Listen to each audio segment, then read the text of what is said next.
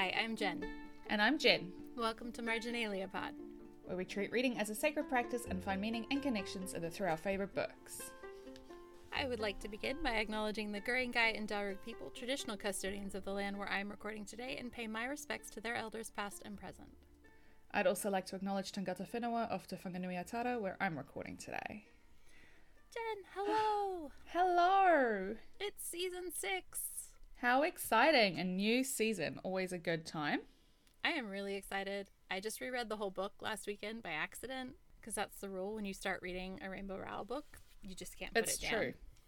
It's true. And I just got excited all over again at how much we're going to dive into this book and how great it's going to be, and I'm so excited. I'm very excited. I feel like I've been sitting on conversation about this book for a very long time, since I became newly obsessed with it when I was in Perth last year um, on my surprise six-week holiday. And I picked up these books, and yeah, so I'm just really excited to, to chat about it. So we're going to do something different. We're going to, instead of doing a moment of wonder, we're going to talk about what sparked joy for us this week, which is kind of the same but different. I don't know. I just feel like reframing it gives it a bit of a fresh up. Yeah. Our moment of wonder got to glow up, basically. Yeah, and I love, like, sparking joy. I'm a big fan of that. I think that that's, like, my twenty twenty-two mood is, like, what sparks joy? That's a nice one to have. I think if I have to have a mood, it's got to be that. Like, everything is a dumpster fire for the third year running. So whatever sparks joy, I'm holding on with ten fingers and ten toes. So what did you have this week that sparked joy for you? Yesterday, I went to a lovely, very subdued but delightful garden party for my friend's birthday. It was just at his house, and we just hung out in the back garden, played some, you know, lawn games, and then just sat around Cute. eating delicious things and chatting and drinking cocktails. And it was just so lovely. It was just a really chill evening. Like, it wasn't a lot of people because we have these Omicron cases now here, so everyone's a bit scary of that. And yeah, everyone was, you know, fully vaccinated and being very careful. Careful. So it was just lovely. It was just lovely after working from home all week to go out and have some company and just yeah. chat. And I was being in fine form, and people were laughing at my jokes, which just meant that I made more jokes because, of course, it's a self-fulfilling prophecy. And then, yeah, I was just like, stop it, you're being annoying, but it's fine. I had a great time. People would tell you that, like, you would clue off of their body language. I don't think you have anything to worry about. If you're at a party being entertaining, you're doing what you're supposed to be doing. Parties are meant to be entertaining. This is true. It's just often I get home and I'd be like, ooh, I don't know if I was as entertaining as I thought I was, but I was having fun. It's like when you share something with someone and you have the vulnerability hangover afterward. There's got to be like yeah. the insecurity hangover of like, I thought I was doing really well, but was I actually terrible? That's totally a thing, right? I think so. Brené Brown, have you written about this? Get on it if know. you haven't. We need a new book. How to cope with being popular. Oh no, the horror. How about you? What sparked joy for you this week? I have had a really rough year in terms of cooking. I just haven't wanted to. I'm not interested. And I love cooking and baking, so this is a real departure for me. But last night I was like, no, I'm going to make a fancy dinner. And so I tried a new Ooh. recipe, and it was really delicious. And then I made something green and healthy to go with it. So I tried oven-baked risotto, which was the not healthy part. Yum. It's carbs and more carbs because you add butter, and butter is a carb. But I also made broccolini, steamed broccolini. And my son ate all of the broccolini. And I was like, oh, what is this? What alternate universe are we living in? But um, I was okay with that. He's just not a vegetable person, but it, it seemed to work. So it was really yummy, and I was really proud of myself for making a whole meal. It looked amazing and delicious, so good work. Thanks. It really was good. I probably should have put more water in because it was very dry, but luckily because it's oven risotto, you just kind of like stir a lot more in at the end anyway. Yeah, and put some more cheese in. That'll fix it. Oh, absolutely. And butter. More butter. Yum. It was really good. Well, I'm proud of you. Cooking is sometimes Thanks. just, you get in your head about cooking. You know, you kind of, yeah. like, I find I fall in, in and out of love with cooking all the time, where I feel really good about it. And then sometimes I just eat toast for a week because I'm like, this is too much. It's too hard. Yeah. I reckon if I make a meal plan and like pay attention to the use by dates of everything in my fridge, I'm much better mm. about it. But when you're doing click and collect, I need to just plan after I get the stuff, I think. Oh, that's a good idea. See, what do I have and what can I do with it? Ah, well. Anyway, it was joyful to have a beautiful dinner, and I'm proud of myself for cooking. Good work. Well, as we were saying, you know, very excited to start season six. Mm. And we are, you know, diving into the magical world we all know a little bit about from our first foray with this author. Um, returning to Rainbow Rowell, and we're reading the first book in the Carry On trilogy. So it's obviously called Carry On, and we learned Yay. about it in Fangirl, and we are very excited. Yay! I'm excited too. I'm going to read the blurb, but I just want to say really quickly that this is not the Gemma T. Leslie Simon Snow. This is not the Simon yeah. Snow that Kath writes in Fangirl. So I like to think of this as when Charlotte Bronte read Emma, she focused on a character called Jane Fairfax, who was going to be made a governess somewhere. And she was like, I could do this. I could improve on this. And she wrote a story about a governess, unwanted and orphaned, from a poor family called Jane Eyre, who married Edward Fairfax Rochester. So I just want to say that this is the Jane Eyre to Emma version. That, like, that's how I see it. It's not I the same. That. It's yeah. kind of adjacent, but it's not at all the same. That is a great so I, I just want to frame it, yeah, a little bit differently. Because I think a lot of people are like, oh, this is just Harry Potter. Oh, this is what Gemma T. Leslie would have written. But it isn't. And that's important. No, I think that is important, because I do see that criticism a lot where people are like, I'm not going to read it. It's just Harry Potter fan fiction. It really, really isn't. Like, it really isn't. It's not at all. In yeah. fact, I think all of the Harry Potter references are, like, gone and done in the first chapter. Mm. So anything that you could be like, oh, that's similar. Oh, that's similar. Then it never happens again. Like, they're all done in the first part of the book. All right. So this is the blurb. Simon Snow is the worst chosen one who's ever been chosen. That's what his roommate Baz says. Baz might be evil and a vampire and a complete git, but he's probably right. Half the time, Simon can't even make his wand work, and the other half, he sets something on fire. His mentor's avoiding him, his girlfriend broke up with him, and there's a magic-eating monster running around wearing Simon's face. Baz would be having a field day with all this if he were here. It's their last year at the Watford School of Magics, and Simon's infuriating nemesis didn't even bother to show up. So excited. My skin is like tingling. Oh my gosh. I had so much fun reading the section and listening to the section. So I've been listening to the audiobook, and Ewan Morton does the reading for it, and it is so good. Gets the belligerence of Simon very perfect, I think. Oh, I maybe have to check it out. Um, did you want to talk a little bit about expectation, which is our overarching theme for the book? Yeah. So we chose expectation, and that will be when we read the whole series. It will carry that on through all of them. Um, I am so excited to delve into this theme, because I think these books actually have really important things to say. And I think expectation is such an interesting th- way to view this world, because there are so many expectations that people face. There's that kind of macro scale of it. So we've got prophecies, we've got legacies and great destinies. And, you know, we've got societal expectations of how the world works and how the yeah. world expects things to work. But we also have that micro scale of expectation, right? Like what we expect of ourselves, what people expect of us, how to be a good parent, a good son, a good daughter, a good partner, a good friend, like all of that really comes through. And I think, you know, how do you find yourself or know yourself when everyone is always telling you who you should be and how you should behave? How do you function when the very world you live in is constantly constrained by how things should be? So yeah, I think we can really untangle that as we read this book, and I'm so, so, so excited.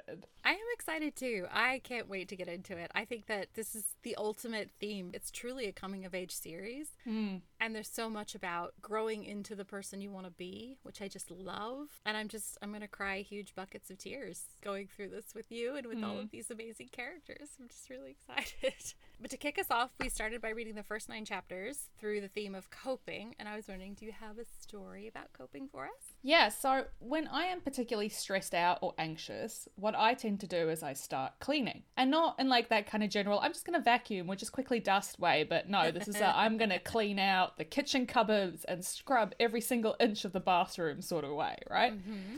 Mm-hmm. I didn't even realize I was doing this at first, but um, it's undeniably my go-to coping strategy. If I get bad news from home, like if I find out my dad is in hospital, or if there's anything happening that might cause me stress that I cannot control, for example, the country goes into lockdown, because that is essentially what it is about. It's about control. I yeah. cannot change the thing that is causing me the actual anxiety. I cannot take any action against that because it's so big and often intangible, but I have to do something, and cleaning is something that I can do. So not only does it keep me busy, but it also makes a very clear visual impact of my environment. You know, if I clean, things go from being a little messy to being impeccable, and that's a visual representation of me having done something. You know, I have things under control, T M, if I do that. And, you know, and also I find, like, if things are hard in one aspect of my life, then I just cannot bear the idea of also having a messy home. Like, it's intolerable to me. Like, my life is enough of a disaster in this one way. It cannot also be a disaster in another way. Only one disaster at a time.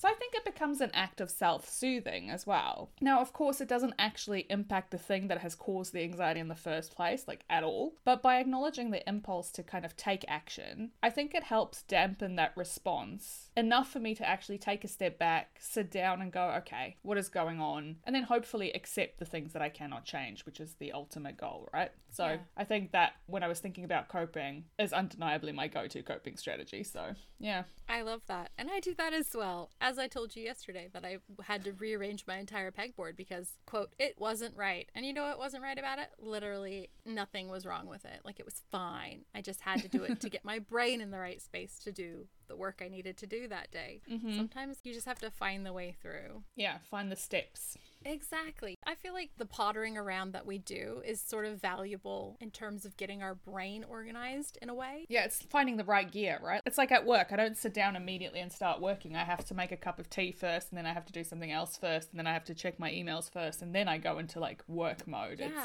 warming up the car before you start driving it. Oh, exactly. Yeah. We all cope in different ways. We do what we got to do. Exactly.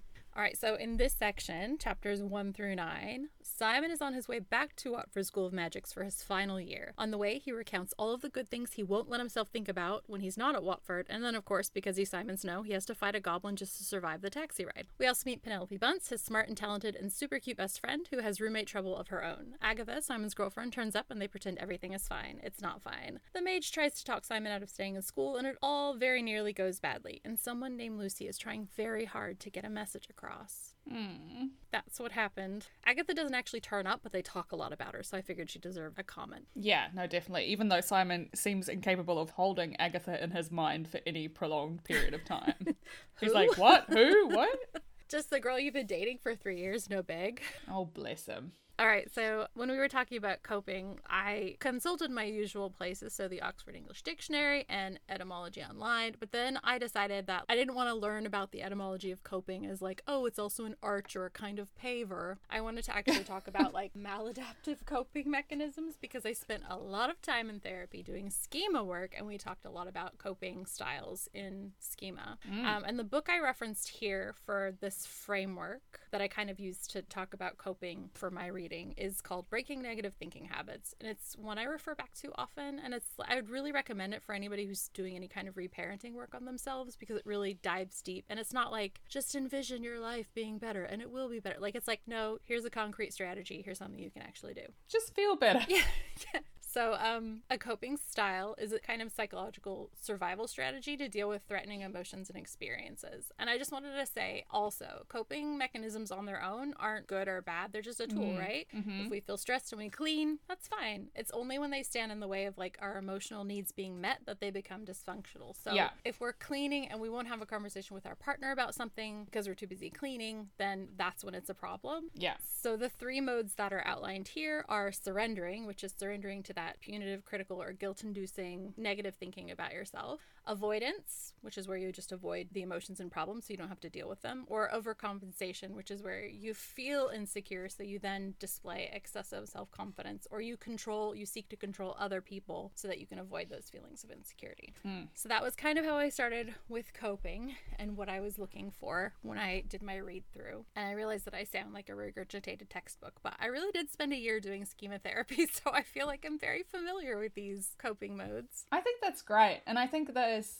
taking the long view of this series. I think that's actually really important because we'll see more of that come in as well as the characters deal with more and more trauma. Oh my gosh, yeah. Or don't deal with it in some cases. So yeah, I think that is important to keep in mind, definitely. Yeah, and I just need to say right now, if you've not read this book, I'm very sorry that I will be spoiling it from get-go because I I think I know these books almost as well as I know Harry Potter because I've read them so many times in the last nine. Yeah, you, that I just know do. everything about them. And look, I think that's great. We're not a spoiler-free podcast by any stretch of the imagination, so... That's just worth flagging if anyone happens to stumble upon this. Um, yeah, soz about it. But I think what you just said about kind of maladaptive coping is something that I really want to pick on with Simon in particular. Mm. I think he has a real tendency... Like, he has no emotional regulation, right? So he uses anger and, like, violence as a way of coping. Like, he's always kicking things or beating people up or, like, running his hands through his hair and, like, tugging on his own hair. Like, he does a lot I of that. I read that so differently. I don't... Like, I just think he's real aggro. Like, real aggro. I one hundred percent do the same thing, and that's because I have A D H D. Oh, right. So you think it's an A D H D read? I think it's something neurodivergent. Yeah, whenever I see... Like, whenever he's like, I'm kicking something, so I notice it and stop. That's me when I'm, like, clicking my teeth, which is a thing I do that I had to teach myself to do instead of kicking or doing the foot wiggle. You know, the foot wiggle. Mm. Or tapping. I, like, I tap things a lot. Like, tap, tap, tap. Like, always having some sort of stimulation. That's what he's going for. The hair pulling, the tugging.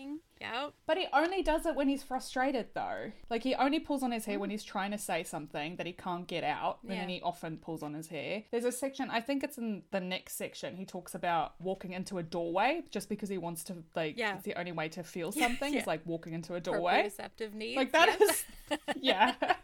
That is a thing. Oh, it absolutely is. I just don't feel like it's entirely anger-based. I think it's, like, out... I definitely think you're right that he can't regulate, but it's more about, like, agitation rather than anger. That's mm. my read on it. I think the anger I read from him saying that he talks to the goblin, well, before he knows it's the goblin, he's, you know, he says a little thuggishly, yeah. And he talks about that he was been kicking anyone who looked at him yeah. wrong. So that, to me, is, like, a... It's a bit of a, a violent streak. Yeah. Survival, right? Just whatever you can do yeah. to get, get by, yeah. And when things are always trying to kill you, it's not a surprise that he always reaches for his sword in the first instance. Like, that is his go-to thing. He has to defend himself. It kills me how often he is having to get his sword out. It kills me how hard he feels that life is. It stresses me out so much that he has to literally behead a goblin before he even gets to school, and everyone's like, okay. Yeah, no one gives, like, no one cares. It's just like, oh, you did this thing. Yeah, the mage is like, what did you do? Oh, you killed him with your sword. Oh, you used a spell to clean it up. Like, he just killed a living being. This is so normal for him. That's not cool. Also, the it mage really can isn't. Just die in a fire. I don't like that guy. Absolutely. No, he is the worst, the absolute worst, and I look forward to putting the boot into him every single week. But the other thing with Simon that drives me absolutely mad throughout the whole thing is that he just cannot see that he's a skilled fighter. Mm-hmm. He's very good at it. He's learned to be very good at it. Yeah. But he doesn't value that part of himself because he's not intrinsically what he thinks good at magic, yeah. right? So he just thinks he's a failure. And I'm like, but you have this incredible skill as a fighter. Why can you not see your value through that? You know, why? Because the only thing the society values is magic. Yeah, and he so desperately wants to be part of it because it is magic that the things that he's good at don't actually hold any weight for him. No, and it's because they try trying to force him into a set expectation of how magic should behave, right? Like, if yeah. they spent a little bit more time trying to figure out how his magic works and how he can use that, like, he kind of gets along there on his own yeah. later on, and he develops a much better relationship with his magic. But yeah, it just drives me crazy that they just, well, you don't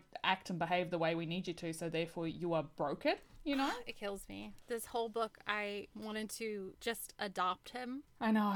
I just want to give him a hug. Yeah, and be like, you're going to sit down and you're going to eat all of this butter. And, like, we are getting you a therapist. Toot sweet. It honestly breaks my heart. He breaks my heart. But especially when Penny is talking about him and she's observing him for the yeah. first time, right? And she says that he is so thin and his face looks chapped. He is completely malnourished, this child, when he turns up mm-hmm. here. He's not eating enough. Yeah, I know he's seventeen, so he's not really a child, but also... He's a child. He's still a You're child. You're a child. And the idea that the mage said to this child at the age of twelve, oh, you can make your own way to school, catch a train and a couple of buses. Like, are you actually kidding this me? This is what gets me, right? So this is part of the expectations that the mage has for him. I think that the mage expects him to be a tool, a soldier, a weapon. And Simon even says it himself. Like, he says, mm-hmm. let hardship sharpen your blade, Simon. I thought he meant my actual blade, the Sword of Mages. Eventually, I figured out he meant me. I'm the blade, the mage's sword. Mm. No child should ever be a weapon. I just want to flag this now because the mage treats him like an object and then later is like, oh, he's a broken thing, a cracked vessel. Who do you think made him that way, mate? Who do you think is responsible for this?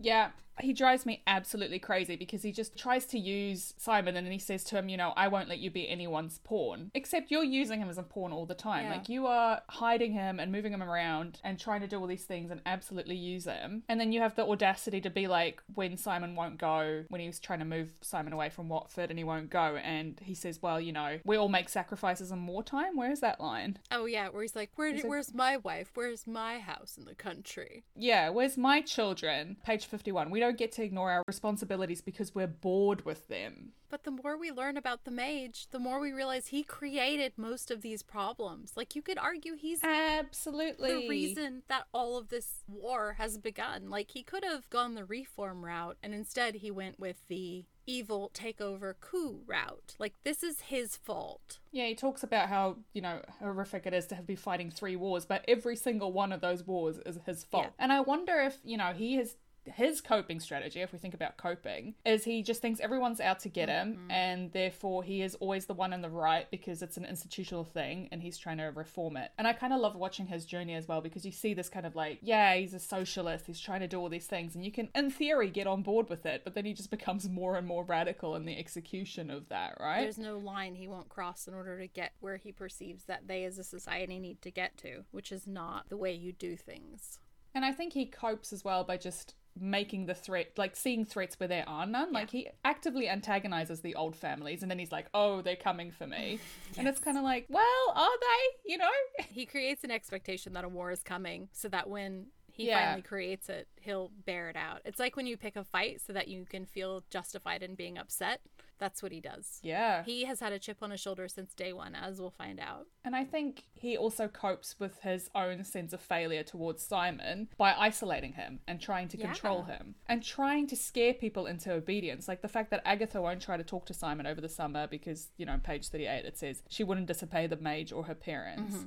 Like, no one's allowed to talk to Simon except the mage. But Penny flouts that. I love that. And he moves him from care home to care home, so he never gets to put down roots anywhere. Yeah. He deserves better. It honestly kills me when Simon talks about the fact that, you know, this mage is, like, not his father, not his anything. He's never presented him as family, always treated him as an ally. And it just, honestly, the most baffling thing to me is, like, why the mage took the route that he took. Yeah, the most generous way I can read it is that he was actually heartbroken that he didn't get to raise his own child in the way that he had envisioned, and he just couldn't think of, like, he couldn't cope with the idea of doing it himself for whatever reason, so he, like, fabricated this, like, oh, if he lives among normals then he'll get more of the language, so, like, what's the best way that I can, right? Like, I'll make him tough. Like, he did this Victorian bootstrap ideal around mm. what he should do, instead of just kind of realizing that, like, maybe Maybe he messed up by trying to create a savior based on a set of prophecies that resulted in the death of the only person who really loved him. It's a lot of yikes.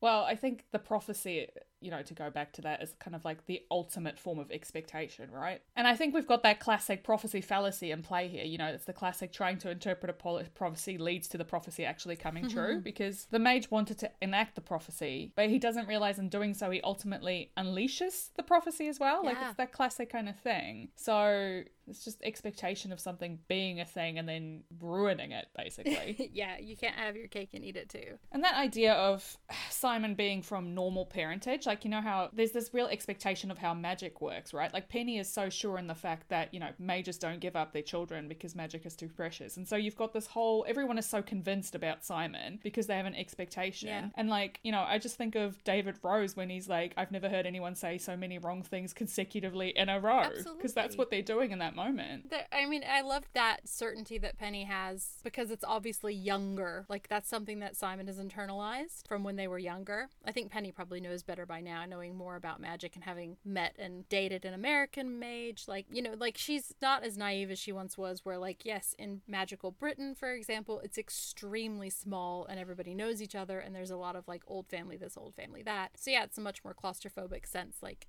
nobody really knows what happened to Lucy Salisbury, but she's presumed alive somewhere, right? Mm. There are people that do go missing. There are people that are st- stricken from the books, as we find out later. So it's not like there isn't capacity for that. But I really do think that Penny is just so locked in what she expects to be true that she says it if it's as if it's factual, and Simon then adopts mm. it as if it's factual. Because he trusts her implicitly. And in a way, it is true. He's not lost, but also, like, Penny's wrong. That particular parent did give up his child. Mm, yeah. Magic was too precious, but also the child was surrendered. Yeah. So stressful.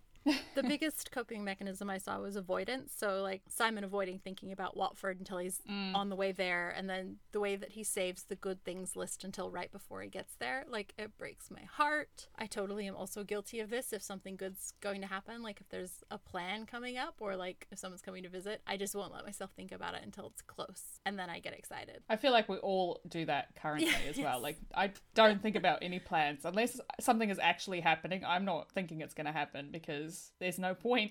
It's like in my mind as a possibility, but I don't let it touch it. It's a yeah. skipping stone on the surface. I've done that for years though. I don't really believe things are going to happen until they're happening. So definitely saw a lot of avoidance. I think that Penny mm. avoids dealing with the complicated emotions of having scenes. Like, she feels very deeply, yeah. but she doesn't want to deal with it. Also why she doesn't allow herself to really have friends, yeah. right? Like, she's like, you can only have three friends because she can't. That's how she copes. Yeah, that's absolutely it, yeah. Like, she invests so fully in the ones she has. But also I think that Penny's not very flexible. She just does not have a lot of room for people who are outside of her ability to accept her as they are. I do love that line that, you know, so that Penny never had a lot of time for our, our schoolmates, so they never had a lot of time for her. Mm. I think that's, like, often the way. Like, often I remember when I was at school, I'd be like, oh, these people hate me. And I'm like, no, you hate them.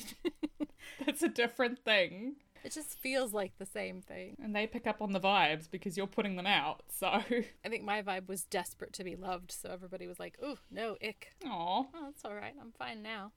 So I really understand Simon here. He's doing a lot of the same Poor things Simon. that I did as a kid, where he, like, really wants to be friendly with people, even though it doesn't really mean very much. He really likes having people around. Mm. On his coping mechanisms, yeah. I think he obviously compartmentalizes his life, right? Like, that's the only way that he can exist. Yeah. He just puts things in boxes and he doesn't touch Absolutely. it. Absolutely. But I thought it was really interesting on page fifty-one, when he's having the scene with the mage, he says, "This summer was the worst summer yet. I held on because I was coming to Watford at the end of it, but I can't hold on any longer." So he's refusing to leave because Watford is, in a way, also a coping way. Like, mm. that's also a thing for him to cope with, even though he won't think about it when he's away. Yeah. It's the only thing sort of holding him together. Yeah. It's kind of like when you're really tired and you have to drive home or whatever, and you're like, I can't think about sleep, but you know that as soon as you get home you can sleep. Like, you know that the relief mm. is coming, but you just have to hang on and, like, keep doing the thing. Not that we should you should not drive while you're tired, but this is kind of how I see it. Like, he's just so exhausted that suddenly getting to the place where his house was and realizing he has to go out and run another errand, he's like, I can't. I have to stay and sleep. Like, he needs to be at Watford to rest. Yeah.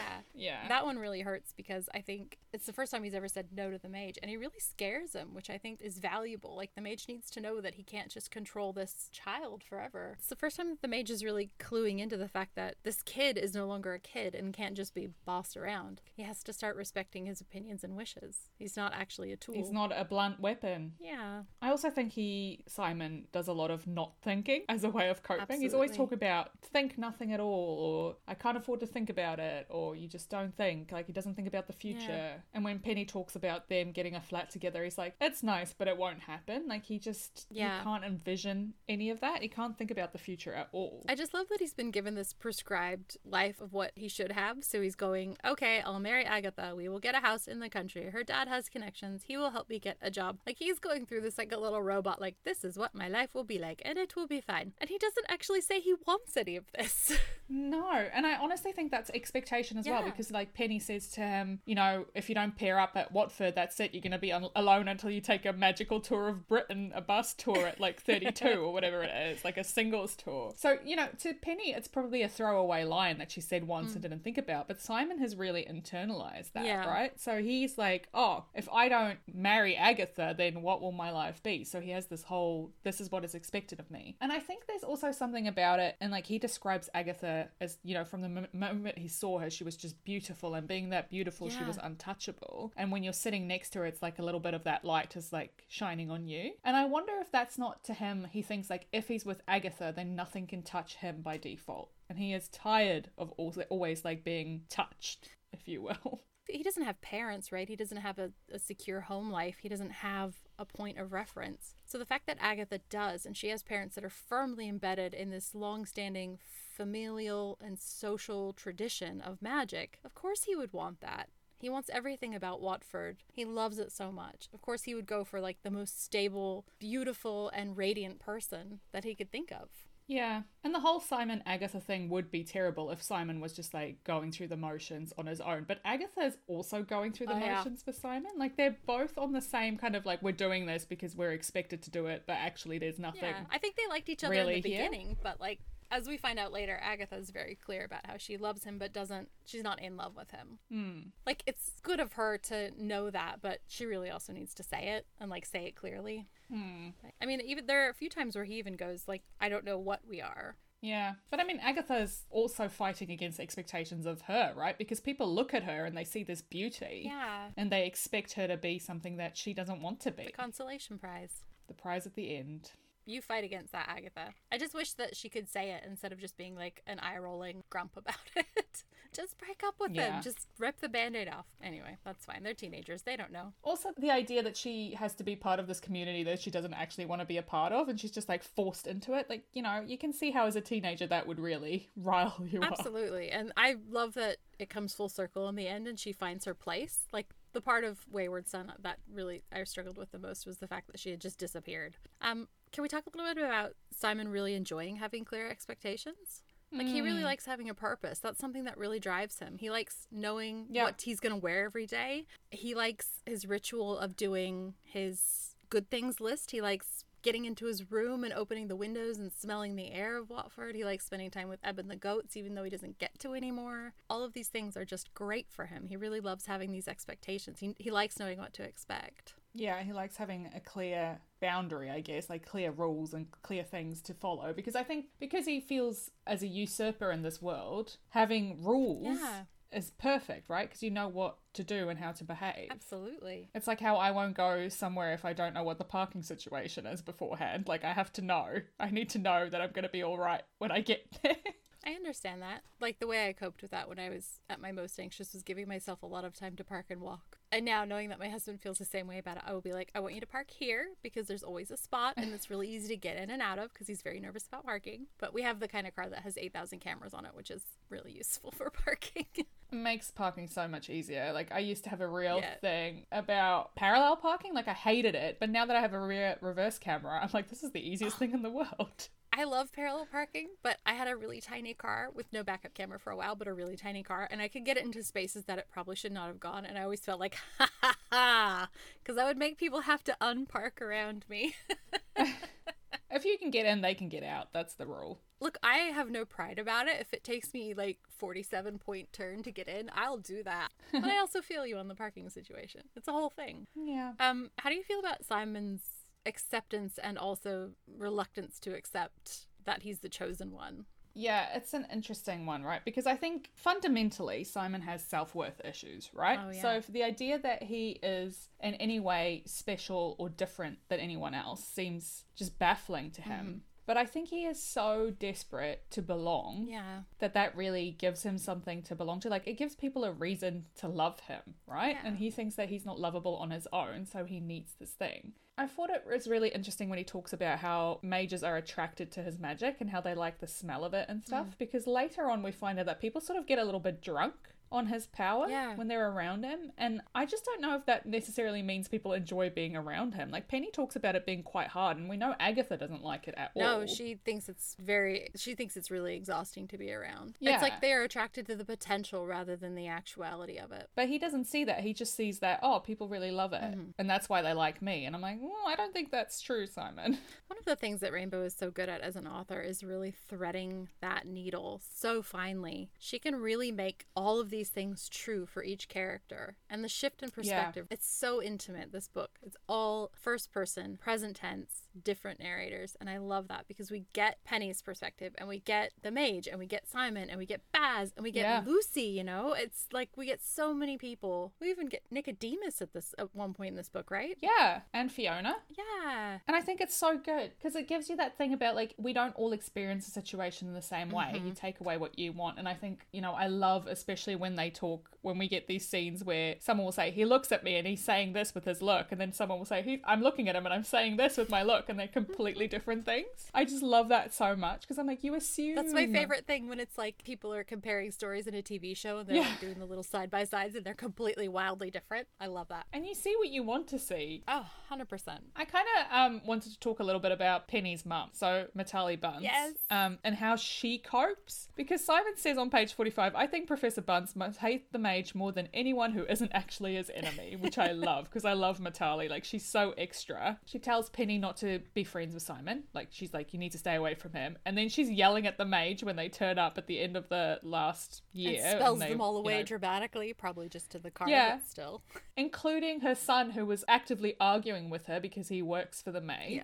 So that's how she copes, right? Like, she just has to protect her family, so she will do yeah. anything to just, like, get them away from whatever the threat is. And she does not like the mage, which I love. To be fair, he's not likable, though. No, and especially, you know, we find out later that Mitali was at school with him, and it's like, well, no wonder she hates him. He's that obnoxious kid who was a smug little know-it-all, and he then became the leader of everything. And you now have mm. to put up with the obnoxious kid who's a smug little know-it-all, destroying everything that you grew up with as normal, and not necessarily in a way that is, like, actually revolutionizing, but, like, is actually causing quite no. a bit of harm. Just destructive for the sake of being destructive. Yeah. Like, just because something exists doesn't mean it's necessarily bad. Like, yes, we need to rework systems that don't work in favor of everyone. Great, love that. Don't burn it all to the ground. Like, that is not the solution. He's like those guys who are like, anarchy, but like, what did they think is gonna happen when there's no petrol at the petrol stations and no food at the grocery store? Like, they don't actually want society to end. They just want to be in charge of, like, their own little spheres. It's gross.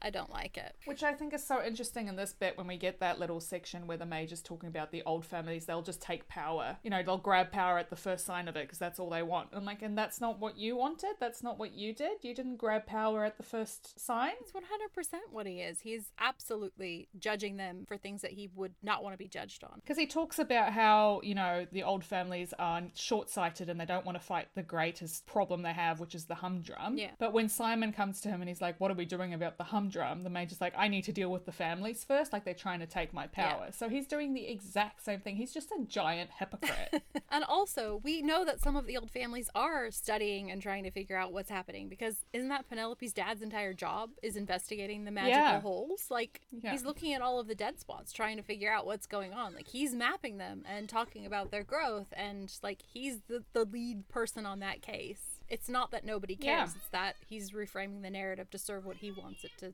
to serve. And I don't want to take the side of the Tories, but, you know, if you're actively going after the pitchers and trying to take the, everything away from them, you kick them off the coven, you, like, take everything, take their power, mm-hmm. take everything, try to take their houses, do all these things, and then you're like, why are they dueling me on the side of the road? I don't know. Do 'Tis a mystery. I love that Penny loves Simon so much and would rescue him from the situation, but she really does believe that he's the only one who can solve all of their problems. Like, she's yeah. also been told this enough that it has become the fact yeah. that he's going to be the one to face the humdrum. She never stops trying, though. Like, she keeps t- making these little remarks to Simon, we could run away. Like, she wants him to take it up. Like, she wants him... Like, if Simon said to her, let's run away, I think she probably would, even though she does think he is the one who will solve the problem. She can't take him away, but if he said to her, let's run away... She would do it. I think she'd go. Penny is a deeply flawed character, and I love her so much. I have a lot of feelings about Penny. I can't wait to just dive in and be like, number one, Penelope Bunce fan club, because she's amazing. She's the best smart girl dread companion that a person could ever want. She's great. Um, I think there's a lot of expectations. We've touched on this a little bit, but I think there's a lot of expectation that Simon has around Agatha. Like, mm. that's the girlfriend that a chosen one should have. And that's just mm. really a whole weird thing, right? So, like, Agatha is just as objectified as Simon is. Is. Simon is the yeah. weapon, and she's the girlfriend of the weapon. Mm-hmm. And he doesn't even feel that strongly about her. Like, this is me personally thinking that your your partner should be your best friend first. Like, they should be your best friend. They they don't have to be your only best friend, but they should definitely be your best friend. But Penelope definitely ranks above Agatha on the good things list. In fact, she is number two, right under sour cherry scones, mm. which are admittedly amazing. And then he later says, I don't know what Agatha is to me. I'm not even sure whether I've missed her. Well, that's a big red flag. Yes. And then he says yeah. something, this this got me. I actually had to go and find my husband and have a conversation. On page thirty-eight, he says, it's not my judge, job to judge Agatha. It's my job yes. to be your boyfriend. Well, there are plenty of times when my husband says something and I'm like, what? Like, I expect him to be kind and good and a normal human being, and if he snaps at me or the kids, then I'm going to pull him up on that, and I expect him to do the same to me. Like, that judgment, not just being critical for the sake of being critical, but being like, hey, we have shared values, we got to hold each other to that. That's part of being in yeah. a relationship, right? I wrote in the margins on that, we do hold our loved ones to account, though. Like, that's part of the, yes, the yes, job. That's what it is. Yes. You don't just let them do whatever. What we see there is just the fact that they don't care about each yeah. other. Like, sure, they love each other, but he actually doesn't care.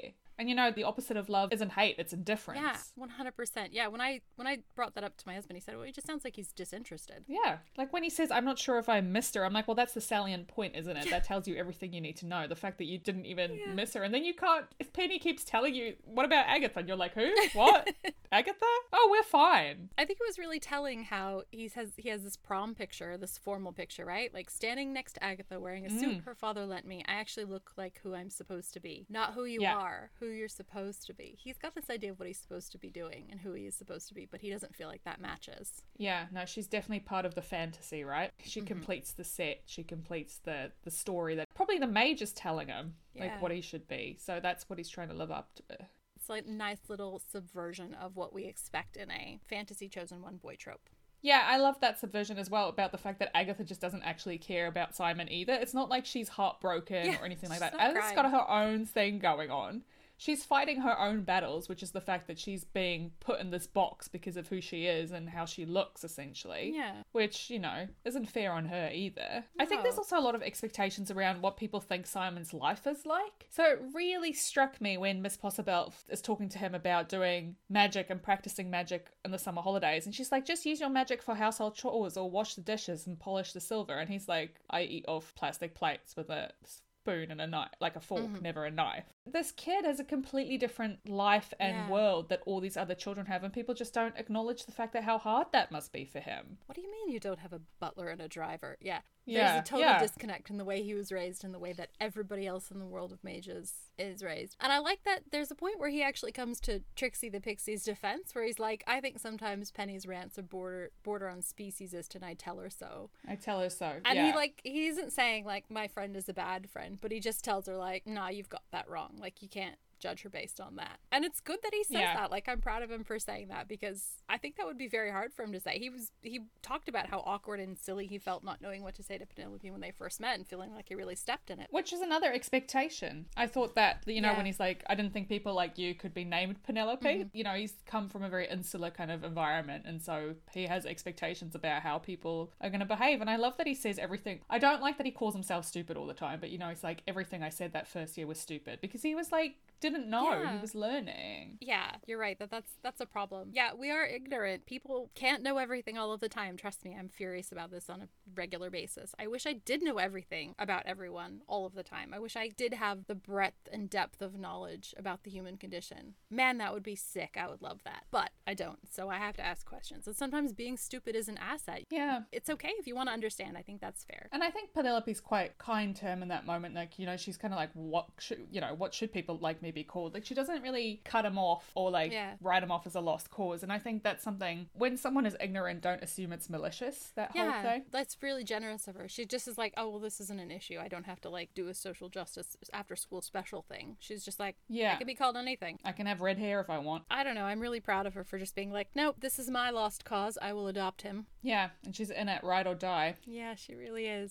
Um, what really gets me is Simon has no expectations of anything good ever happening to him. Yeah.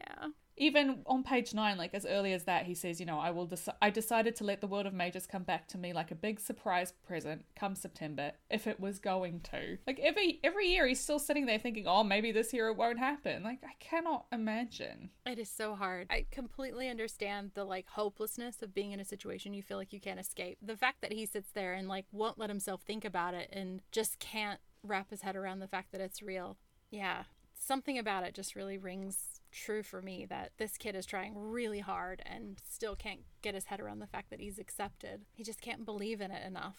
Because he, he always expects it to be taken away from him, right? Like, there's a part of him just doesn't believe that it's permanent. Yeah. And therefore he can't trust it. Yeah. Which is why the inevitable conclusion of this is so horrific for me. It's a real sacrifice. It reminds me of, of what a real sacrifice is like. It's like Sean at the end of the Scorpio races. He He's making mm. a real sacrifice for the right reasons, and that's why I love it. But it is hard. Um, can we talk about Eb for a second? Yes. Because we only get a little bit of her in this, but Simon leaves her on the list because he likes to have a time to think about her. I love that. It's again the mage just cutting him off from his support networks. Mm-hmm. Like, he keeps Simon so busy that he can't go visit Eb and the goats, which is horrific. And the mage doesn't know how wonderful and powerful Eb is. Like, he has no idea. No, and this is the thing, like, Eb subverts the expectation of how a strong mage should behave. Mm-hmm. Like, you know, the mage says, like, we're all soldiers, and Eb's like, I don't see why I should fight just because I can throw a punch, which is a great line. Yes. And she just, like, subverts all that expectation. But Simon understands how powerful she is because he's, you know, he's taken the time to get to know her, yeah. and I don't think anyone else understands how amazing Eb is. I love that he's able to see past the things that would make her weird in the world of mages, and mm. just loves her for being her. Like, yes, there there's something about the fact that they're both powerful that drew them together, but the fact that they both have these really deep core hurts, and they can sort of, like, mm. feed each other up a bit. Like, they've got something that the other one needs, which is that recognition of loss. Yeah. Like, they both really respond to that in each other. So I just, I love Eb. I want more Eb. I want to know the story of Eb's life. I want to know what she named the goats. Yeah. I think that was it for me for expectation and coping. I do want to look out for more coping mechanisms. I especially want to talk about the mage's overcompensating, because I feel like he desperately wants to control things.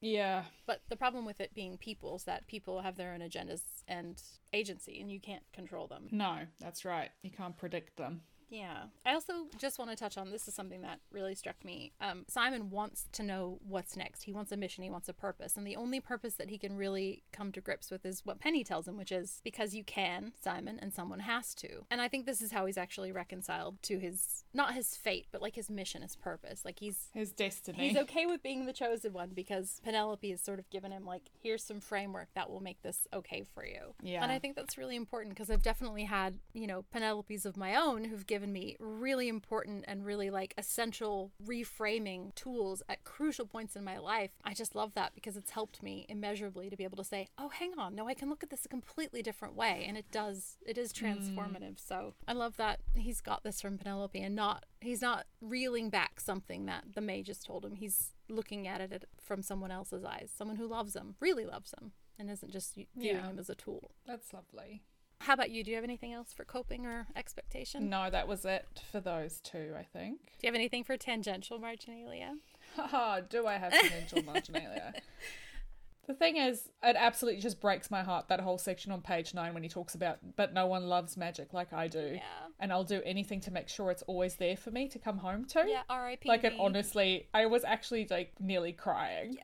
Because, yeah, it's just what happens to him. It's just, it, honestly. And the other thing on that note, what I wanted to, like, make a note of is that he talks about, on page twenty-six, I hate when people cast cleaning spells on me. It makes me feel like a child. And I think this is important to keep in mind for later, like, the way he reacts when people cast spells at him and, like, what that is saying about him. So I just wanted to flag that and keep hold of that. Yeah. And then that line... oh my gosh, you know when he comes back into his room and he's like opening all the windows and he's like, Penny says it always smells like Baz's posh soap in here. And cedar then, and yeah, bergamot. Which I looked up the meaning of cedar and bergamot, and cedar is like immortality and bergamot is like balance and something else, positivity. Nice. And I'm like, hmm, is it now? But yeah, he's like, I take a deep breath now, trying to catch a hint of cedar. Like, yeah, my arch enemy who I hate and can't stop thinking about, and now I'm trying to sniff him out. This is totally normal behavior. That's like, what, I, what I actually doing? Created a section in my tangential bar. I was like, I'm flagging this now. Totally normal roommate behavior. This is not totally normal roommate behavior. He talks about Baz all, all the time. The time. About him had never having a hair out of place after they fight a chimera, about... he's on the soccer team. He talks about Baz about four times more than he talks about Agatha. Like, at least four times as much, yeah. And how it's always fire with Baz, and, like, he knows about Baz's nightmares, and Penny's like, you know, how you know, I have to be have my wits about me because what if he kills me in my sleep, and how would I know? And Penny's like, well, you would with how much you watch him. So it's a whole thing. I also wanted to, I have a little bit of tangential marginalia. I want to talk about Lucy's chapters, which are very short. Mm-hmm. All of page forty-four, which is, I have so much I want to tell you, but time is short and my voice doesn't carry. So much of that is about her time was shortened and her voice didn't, she didn't get to have a say. Like, she didn't get to have a say. No. And she just wanted to tell him so much, and she wanted him so much, and he never knows that. Like, he never gets to know that, and that breaks my heart. I have a lot of feelings about Lucy. She deserved mm. better. We'll get to that later. You know what I thought? On page sixty, when yeah. Simon talks to Penny about how the mage wanted to send him away, right? And he's yeah. talking about why. And he says, he thinks everyone here would be safer if I left. And the mage never said that. No. He's just decided that he's such a liability that people will be safer is not allowed. But he, like, he says it multiple times in that section about, oh, yeah. the mage said, the mage said. But he never said that. Yeah. Simon, stop projecting. He wants the mage to be more than he is. Right? Like that's that's that's part of it, right? So like even on page seventeen, he's like, oh, and it's not like he's my dad, he's not my anything, but he's the closest thing I've got to anything. Yeah. He makes him more than he is. Yeah. Oh, uh, also in totally normal roommate behavior, for somebody who hates him, Baz has never violated the roommate's anathema. Oh, that reminds me. Do you think the anathema is like Watford's way of coping with all these unregulated teenagers running around? It's like, I will come up with this thing in order to cope with these children. Yeah, it's got to be like survival, right? Like you can't actively hurt your roommate because you could probably do a lot of damage with magic, right? Mm. So I think it's built in. I think it was a deliberate choice, kind of maybe tied with a crucible or something. Mm. It's a good thing. Good thing to have. I think so. And I think that that needs to be a thing that you have in every house that you live in with people. You need to have the roommate's anathema. Like, you can't hurt the people you live with. That's the rule. Not that you'll get sucked out a window and you won't be able to ever come back, but like I think your hands should go numb for three days. Yeah, sure. Just make it so really good. Hard to hurt people. I'm I'm down with this. Yeah. Do you have any other tangential? No, that was it. Yeah. What else did you have? Uh, just a little bit about the fact that he knows things are not the same with Agatha, but they yeah. haven't really dealt with it. But that's okay. They're teenagers. They don't have to know. No, they're still figuring it out. Um, do you have in-depth marginalia? I do. So my in-depth marginalia is on page sixty-five, and it is the line, "No, Simon, they're harmless unless you're afraid of the truth." So the context here is that they, they've been in the dining hall and they've witnessed a visiting. And Penny is explaining how visitings work to Simon. And his bigger concern is about whether it's safe, right? Like, he just wants to know, are they zombies? Do I need to be protecting anyone? That's all he cares about. And I think it relates to our overall theme of expectations, because this is just Simon always expecting everything to be dangerous. And he copes by pulling the sword immediately. Like, he does that in this section as well. Like, he sees the ghost. He's like, sword out. What's happening, right? Yeah. And I think there's also the idea that Penny expects magical things to behave in a certain way, and she is comforted by her knowledge, like, because she yeah. knows this, therefore there is no danger, that sort of thing. Yeah. I chose this because I think it's fundamentally untrue. I think the idea that the truth is something that can't hurt you is just not true. I think truth can be incredibly damaging, and we'll see this throughout the series as little truths are revealed and things that people think are true come into question. Um, and you know, like, truth can be used as a weapon to harm people as well. Like, that's why we have white lies, and why sometimes we yeah. think saying things, you know, just saying something because it's true doesn't mean it's the right thing to say, or that it's not going to cause damage to someone. Like, sometimes the truth isn't something that you should share. I feel like the truth is a particularly important subject right now too, because we live in a time period where truth has become such a malleable concept. Like, anyone yeah. can say anything and claim that something is true, and then we end up with conspiracy theories and people quote unquote doing their own research and coming up with their own results. Yeah. You know, it's that thing, like, is objective truth even possible? Can you ever really remove all your individual subjectivity and biases from a subject so that you can say something is irrefutably true? Or is it only ever going to be your truth of a situation? It made me think of that Rumi poem, which is, "The truth was a mirror in the hands of God. It fell and broke into pieces. Everybody took a piece of it, and they looked at it and thought they had the truth." Ooh. So I think what I want to remember is that the truth is not a complete thing. It's a process of discovery, and it's one that's always evolving. Now, like my B F F Ronan Lynch, I definitely have a habit of wielding the truth as a weapon. Mm-hmm. But we've discussed many times on this podcast already that life is not black and white, and I do bring my own biases to things. And I need to keep that in mind, especially when dealing with people, so that I can, you know, remember that I don't know their histories, and I don't know what side of the story they're coming from. And in doing so, I'm hoping to be like a kinder and more compassionate person with like a kinder perspective, just to enable a productive conversation with people if the truth is ever called into question, so that you just yeah. come from a kinder place. I love that. What was your in-depth marginalia? I chose something from the beginning of the section in Simon's good things list. So on page seventeen, when he's talking about magic, he says, "What I miss when I'm away from Watford is just being around magic, casual ambient magic." Now, he specifies that he isn't excited about his own magic, which feels mm. unpredictable and pretty harrowing to experience. But being around it, being around other people doing magic. And I think it's really important because the list itself is a huge coping mechanism for him. It's how he like eases himself into being ready to be happy again. It's how he sort of psychs himself up, but not really psychs himself up. It's like he unwinds the tension of being an outsider and he lets himself belong again. Mm. But it's also like a way of managing his expectations, right? So he's been denying the fact that he's magical for all these months that he's been in care, but like reminding himself that these things exist helps him to remember that he is part of this world, that it's who he really wants to be and where he belongs. And when I read this this time, I just thought, this is exactly how I feel when I go back to the U S. Only it's not magic. It's like cheerfulness. um, like it's not Aww. bad here. Like it's not bad in Sydney. People are nice, I guess. But like when I go back to the U S, everyone is chatty. Everyone is talking to everyone. Everyone talks in lines. Everyone comments on your like clothes or your baby, or like if you're waiting for a long time, they'll go, geez, this is a long time to wait, or I wish they'd hurry up. You make Insta friends all the time in the U S. And I grew up in that culture. And so I really miss it. I miss that there's a habit of reaching out and connecting with strangers. I appreciate it so much when I go back because I get to just be chatty and be happy. I mean, I'm still not ever moving back, but it's just something that I really miss. And it just made me think like, yeah, when I do go back, I realize how much I miss it. So uh, yeah, going forward, I love Simon's good thing list. I love everything about having a list of things to look forward to. And I don't really ever let myself have lists of things like that. So maybe I should. Like, there's nothing wrong with looking forward. There's nothing wrong with looking toward a future with things worth anticipating. Oh, I love that. I love the idea of having a good things list. Yeah, like what's happening next? So the first thing on my good things list is that there's air conditioning coming. That is a very good thing. Oh my gosh. Um, do you have a character you want to spotlight this week? I suspect we're spotlighting the same character, but I am spotlighting Simon. He has just been through so much, and he doesn't even seem to know how much he's been through. The thing that really gets me is when he talks about the fact that he doesn't sleep in pajamas when he is in care. Yeah.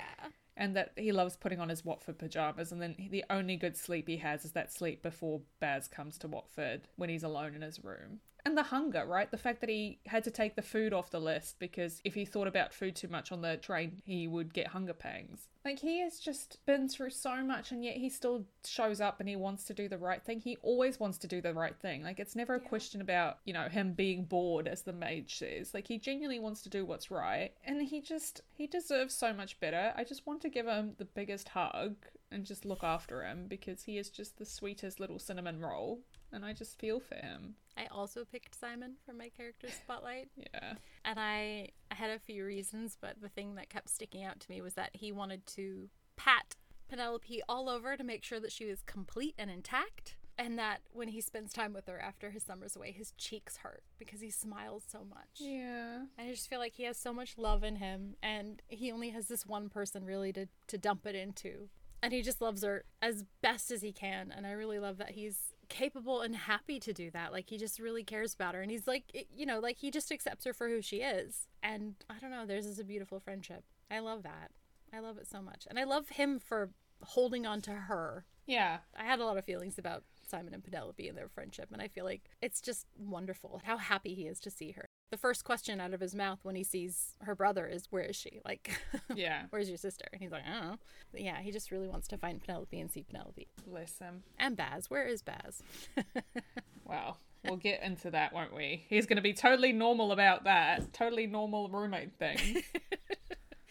Oh my gosh. Well, next week we're going to read chapters ten through eighteen through the theme of ability, and we will have a special guest, Frank B, on to answer some of our burning questions about boarding school life. So we will see you next week. Very much looking forward to that. I know, it's going to be so good. Jen, thank you for potting with me. Thank you. So glad to be back into it. I know, and this amazing text. So, yay. Look forward to next week. All right, I'll see you then. See ya. Bye. Thanks for joining us today. Marginalia Pod is written, edited, and produced by Jen D and Jen V, with additional editing and production support by Simon B. If you enjoyed our chat, you can subscribe to Marginalia Pod on your podcast platform of your choice. Your support means the world to us. We'd love to hear from you. You can email us at hello at marginalia pod dot com. Our music is by Scott Buckley. For extended show notes or to find out more about us, visit us at w w w dot marginalia pod dot com.